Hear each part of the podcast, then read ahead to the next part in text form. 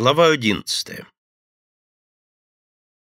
Тот же комод, покрытый белой салфеткой с кружевной оборкой, квадратное зеркало с зеленым лепестком в углу, моток ниток, проткнутый длинной иглой, старинные фотографии в овальных рамках с тисненными золотом фамилиями фотографов. Мало что изменилось в этой комнате. Только вместо широкой кровати с горой подушек стояли две узкие койки. Одна огороженная занавеской для тетки, другая для Генки. На маленьком столике в углу детекторный приемник, пачки тонкого шнура в белой обмотке, шурупы, гайки, винты, отвертка. Генка присоединил антенну к приемнику, надел на голову наушники и, осторожно тыкая острием иглы в камешек, пытался поймать какую-нибудь станцию. Из наушников доносились шипение, хрип, свист. Генка положил наушники в стакан. Сквозь хрип и свист донесся далекий глухой голос. «Из Парижа передают. Правительство Пенлеве Бриана Кайо поставило в Палате депутатов вопрос о доверии». «Ну что?» — торжествующе спросил Генка. «Блеск! Красота!» Однако опять хрипение, свист, треск и шум. «Ничего», — сказал Генка, — «будет работать не хуже итальянского». «А ты его видел?» «Итальянский», — спросил Славка. «Рассказывал тут один тип, Валентин Валентинович. Предлагал даже. Зря ты, Мишка, отказался. Была бы хоть польза от Непмана».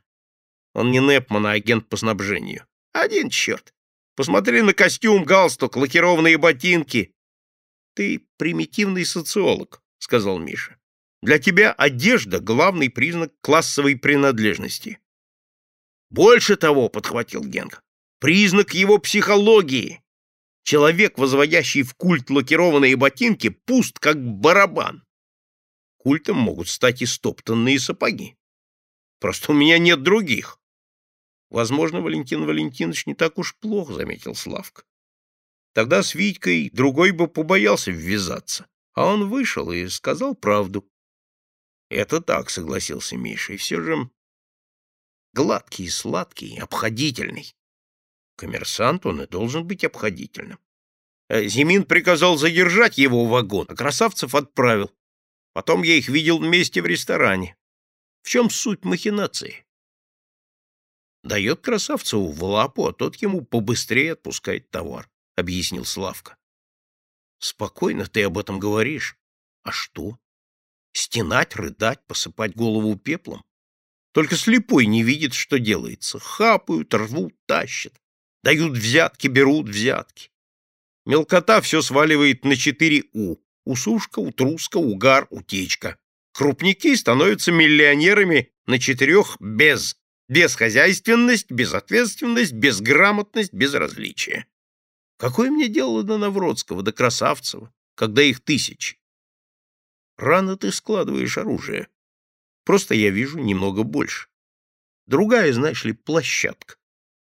Эстрада для оркестра. Ты хочешь меня оскорбить? Просто я хочу сказать, что ресторан не такая уж высокая площадка для обозрения жизни. Тебе остается добавить, что я гнилой интеллигент. — Не надо говорить за меня, — возразил Миша. — Я могу сам за себя сказать.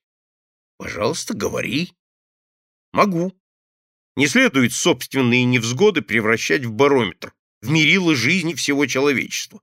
Тебе сейчас плохо, да, плохо, трудно, но это не значит, что наступил мировой потоп. Он еще не наступил. Ты видишь Непманов, аферистов, взяточников, но жизнь — это не только ресторан «Эрмитаж». Жизнь значительно больше, чем ресторан «Эрмитаж». И если кучка паразитов, именно кучка, обворовывает государство, крадет и расхищает народное добро, вряд ли можно быть безразличным. Этот разговор должен был рано или поздно произойти. Он просто откладывался. Все же Генка примирительно сказал. «Я думаю, вы оба не правы. Безусловно, ты, Славка, субъективен. НЭП — это временно, и нельзя так обобщать. С другой стороны, ломать голову над их делишками тоже не следует. Нам в их коммерции не разобраться, да и есть кому разобраться помимо нас. У нас свои задачи и свои обязанности. Мы уклоняемся от них, прямо говорим. Юра и Люда шатаются по ресторанам, Разве им место в советской школе? А мы молчим, мы в стороне. Витька Буров разлагает учащихся нашей школы, малолетних, заметьте. Мы опять в стороне, опять молчим. Им интересно с Витькой, сказал Славка. Он их заворожил Крымом. Ах так? У него у Витьки, значит, романтика, а у нас скучная проза. Это ты хочешь сказать? Именно это, подтвердил Славка. Ну, знаешь, защищать Витьку, развел руками Генка. А что такого? В сущности, он не злой парень. Он бездельник, сказал Миша. Не забывай, что у него дома, напомнил Славка. Ах да, отец алкоголик. Это оправдание? Не оправдание, а объяснение. Витька Буров достаточно взрослый человек, чтобы отвечать за себя самому, а не прятаться за отца алкоголика и не сидеть на шее у матери и...